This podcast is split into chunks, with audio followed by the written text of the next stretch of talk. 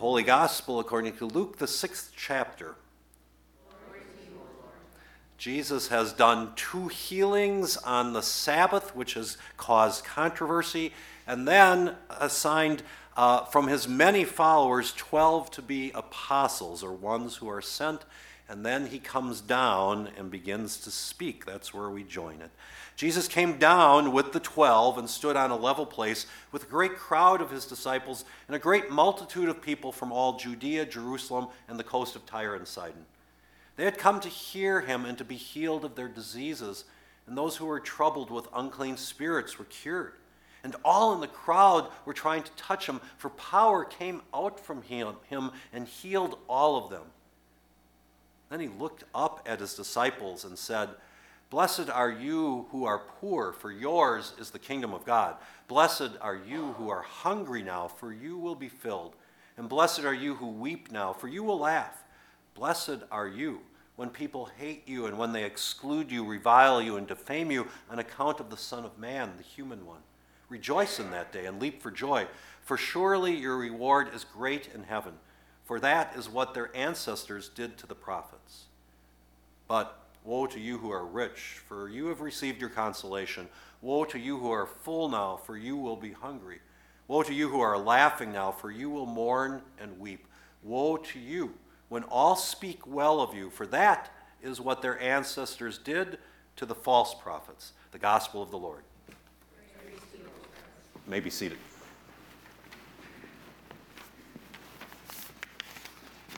Okay, step one keep your bulletins out and look at page two. And you're going to look at the first lesson that Sharon read, and I want you to just skim it with your eyes and tell me what climate or geography the writer lived in. Desert. Desert, probably. And, and why do you say that? Well, Sharon, of course, read it. Uh, what, what was your clue? It was salt land and Yeah, wilting and not thriving with no water. Yeah, yeah, and in fact, so kind of interesting. So, if you know Israel's geography a little bit, it suggests that Jeremiah either had been personally around the country quite a bit or he had heard a lot about it and could describe it well. So, where's the uninhabited salt land in larger Israel today? That would be the Dead Sea area to the south. I mean, literally uninhabited and a deserted uh, wasteland. Nothing, nothing grows there. Uh, where's, where's the rich farmland? What part of the country is that? It's in the north, in, in Galilee, uh, where you have the Sea of Galilee, the Jordan River, and all of its tributaries, and actually a verdant, green, beautiful place. And, and so, uh, just by knowing his own geography, Jeremiah sets up a really kind of interesting, I think, spiritual metaphor. Uh, oh, by the way, where did he live? Any idea? What's, what's the biggest city? Jerusalem is where he lived. Jerusalem, of course, is in between the beautiful north and the salt land in the south. And it's a semi arid place, which is more of a desert than not. In other words, spiritually, we kind of live in between a lot in our lives. And when you think about it, that's true. And what is it about us as human beings that, given the choice of turning north and going to the, the beautiful green watered valleys or going south to the salt land and the desert, that so often we choose, in fact, to go to the south and end up in the desert? What's, what's, the, what's the difference between those spiritually? And you'd have to read a lot more of Jeremiah to get to that, but the basic difference is when you're in the uninhabited salt land. Uh, oh, by the way, what's, what's the. Uh, uh, what's the word? At some point in there, it says, uh, I think, cursed are those who, is that right in there someplace? Somewhere it does. It's got this really harsh word. Um, the interesting thing about that word is it can just as easily mean forsaken. Uh, in other words, a, a, lot of times we make this turn to the south. Uh, we, we choose to go on our own little path, to be uh, in an uninhabited place, to be by ourselves, to be cut off from our God, to be cut off from the communities that could support us. And then that becomes a, a very lonely and, and unproductive place. Uh, on the other hand, if we stay connected to our God, to our communities, to each other, uh, then you become like a tree that puts down roots next to the river and it bears fruit even when? It still bears fruit even in a drought, right? Is it possible in the midst of loss, difficulty, and hardship in your life to still bear fruit? To still be a good, generous, gracious, caring person? Yeah. Is it easy? No. Is it possible if you are cut off from your God and from your community? Probably not. And so, one of the things we work at all of our lives and pray about is to somehow be um, connected enough to God and neighbor that in the inevitable difficult times, we will still be a tree that bears some fruit. Now, we're kind of fortunate in that we've got three people at least sitting here at this particular service who've been to El Salvador, four people who've been to El Salvador, and therefore I think you all would know Pastor Rafael from our uh, partner congregation in Cordero de Dios. Uh, so they're going to be having church. Actually, Rafael's leading a church service right now as we speak at his uh, base congregation. And then at 10 o'clock, he's also going to be leading the service uh, for our group that's down there right now, as well as uh, the congregation of Cordero de Dios, Lamb of God Lutheran Church, which has been our partner down there for 16 years at this point. Um, somebody from, who's been down there want to say why Raphael would maybe be an example of uh, a tree planted by a stream that still bears fruit in the midst of a drought. It's a long lead in, but what, happened, what, what happened in his life in the last couple of years? Hmm? Yeah, he lost his wife. He lost his Norma, who was the pastor of our partner congregation there for the first 13 years that we were connected. She had an undiagnosed intestinal problem and she died a little bit over three years ago. And so um, he launches into this wilderness without her. Uh, her congregation loses their pastor. Her three daughters, her three teenage daughters, uh, at this point lose their mom. Um, you could get pretty lost and you could be pretty much in a salt land in a situation like that. Um, and, um, you know, Raphael has suffered a lot through all of that. But he still serves his own congregation. Now he serves Norma's congregation. He's raising those three teenage daughters uh, with a lot of help from his sisters, in other words, from his community. And he remains a prayerful person, a musical person, a funny person. Um, how often do you see Raphael when he doesn't have quite a bit of energy? Like, never. You never see him when he doesn't have a lot of energy. Uh, he's just a great example to me of, of someone who's not a perfect person, uh, not um, on target about everything, but man, he's, he's a tree that's got deep roots and he has continued to bear fruit uh, even in a time of drought. So that's who you pray to be like just a little bit. And nobody prays to, to face those challenges in life. Um, but if they come your way, uh, then you pray that you're connected to a God and you're connected to a community uh, that will not leave you alone in the wilderness, right? So now we move to today's gospel lesson. Um, so, a couple of, uh, I think, really interesting and important things about today's gospel lesson. It begins in Luke's gospel, what we, the material that we think of as the Sermon on the Mount, because that's what it's called in Matthew's gospel. Uh, but what geographic place does it take place in in Luke? Jesus comes down and he's on a level plain when he preaches it. Uh, so there seems to be a difference in setting. Uh, in Matthew's gospel, it's on a mountain because it's, it, it, he's addressing a totally Jewish audience, and all important things in Jewish history happen on what? Mountains, right? Uh, and in Matthew's gospel, it starts with the Beatitudes, this poetic repetition uh, nine times Blessed are you. Uh, because Hebrew is a poetic language to a Jewish audience that uh, comes off as literally music to their ears. And in, in, in Luke's gospel, there is no Beatitudes, but instead there's this dichotomy, a philosophical thing that his Greco Roman audience would have gotten, uh, where he says, Blessed are you, woe is you, blessed are you, woe is you, blessed are you, woe is you. Um, a, a compare and contrast approach. So, did Matthew or Luke change the material? Uh, they're editors, they picked the material, but uh, maybe another thing that I think people often forget about is Jesus may have changed the material. In other words, nowadays, if a politician is uh, on the campaign trail or if a bishop is going from congregation to congregation, they keep giving the same speech or sermon, right? Uh, but do they adjust it for their audience a little bit? Yeah, of course they adjust it for their audience. And so it's very possible that Jesus talks to one audience uh, by the Sea of Galilee, and in today's gospel lesson, he's in a different location. Different people, uh, as a result, a different way of saying it. That's a long way of getting at something really plain and true, which is Jesus doesn't really mess around much uh, when he talks to us in the Sermon on the Plain or the Mount. You know, blessed are the poor, blessed are the hungry, blessed are those who mourn. In other words, those people will not be left alone. And, and God's deliverance is precisely for them in their need. But the rich and the full and the people who are just having a great time, they need to watch out. Woe to them. They face spiritual danger. Which are you?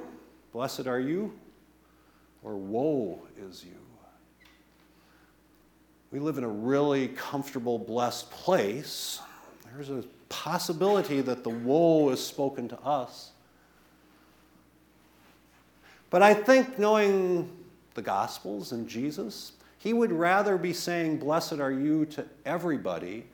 And of course, the difference for him, as it was for Jeremiah, is if you happen to be blessed in any way, if you happen to be rich in any way, does it cause you to move into yourself and away from your God and away from your community? And does it cause you to stay in your home because it's comfortable or you want to defend it or it's a safe place to be? If so, then woe is you, because those are all bad outcomes to blessings in life.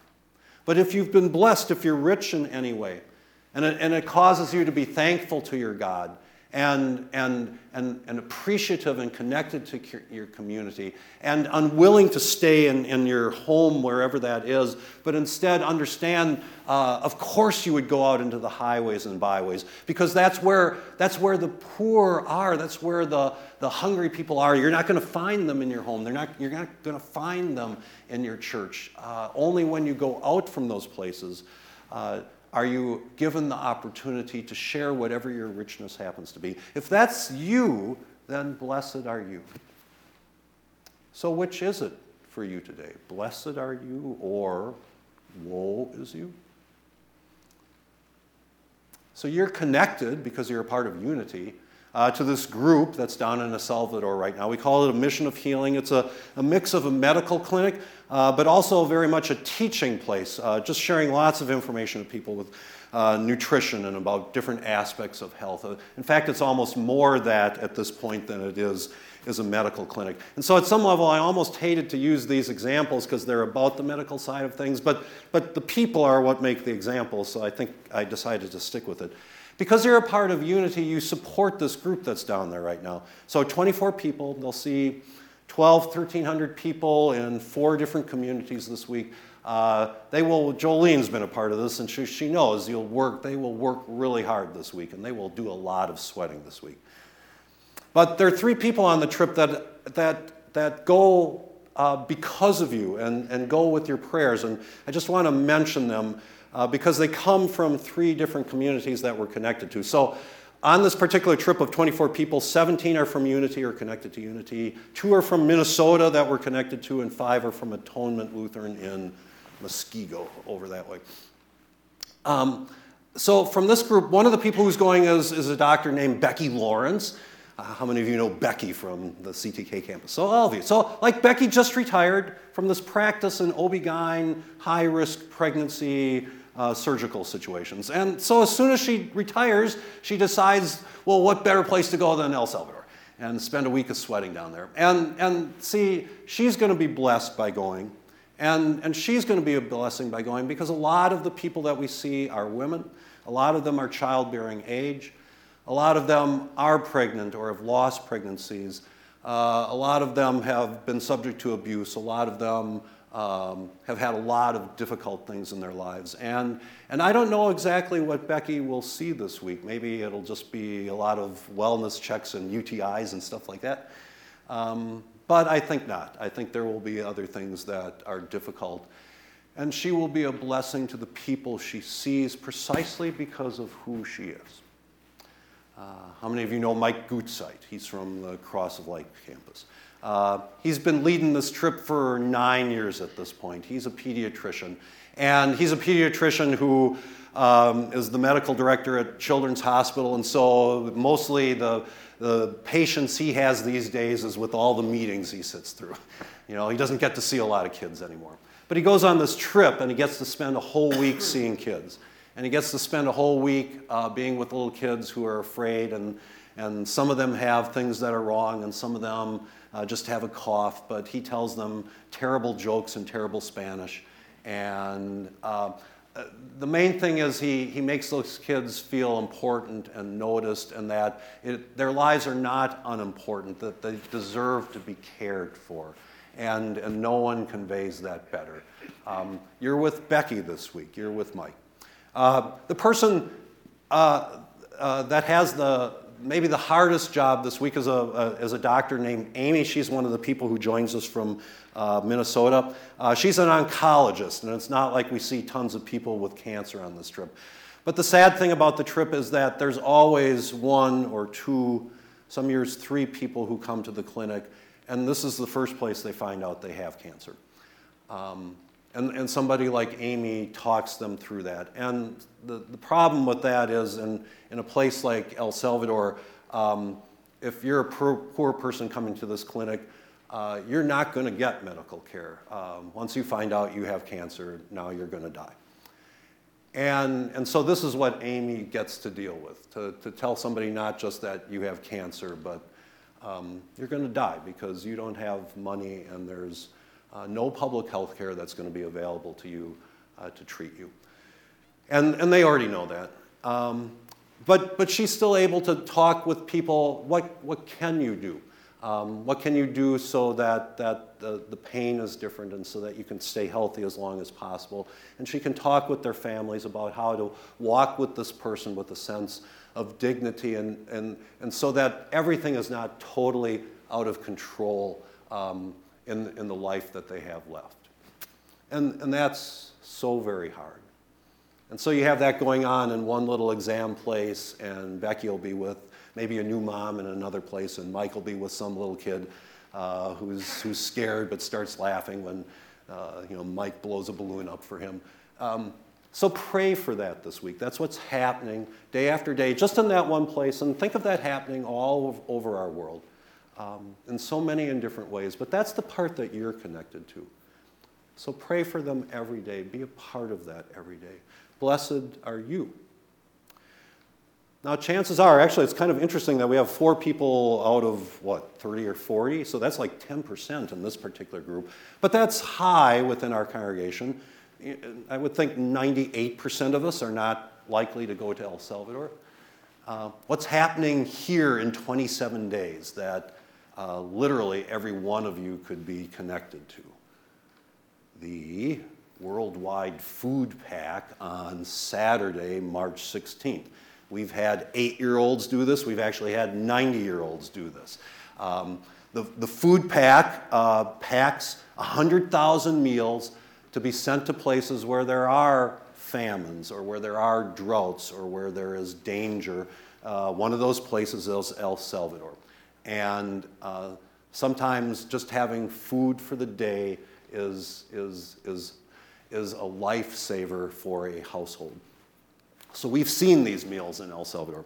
Uh, anyhow, so be a part of that. It costs you 25 bucks. That's how we pay for the food. So sign up, fork over your $25. If you're really generous, you could pay for a whole table of people to do it. And then, if you're, amb- if you're ambitious and good with a spoon, you can just sit there as part of the conveyor line and dump uh, the protein powder into the mix. That's, that's what the eight year olds or the 90 year olds can do. And for all the rest of you, which is like everybody here, you all look like you are ready to be hauling around 50 pound bags of rice. Carol, I know you're, I know you're on it. You're going to be the first one doing it. So, uh, you know, there's a job for everybody as a part of this. And, and, and, and why wouldn't we all want to be a part of this? It's a great, uh, fun, exciting day of community and, and cooperation. And, and then it gets sent someplace where it, it's, it's, a, it's a gift, it's grace, it's what people need. Blessed are you. Jesus doesn't want to speak woe are you to anybody. That's never the intent. Why, why would anyone want to be isolated and alone, separated from their gods, separated from their community, just hiding in, in their house?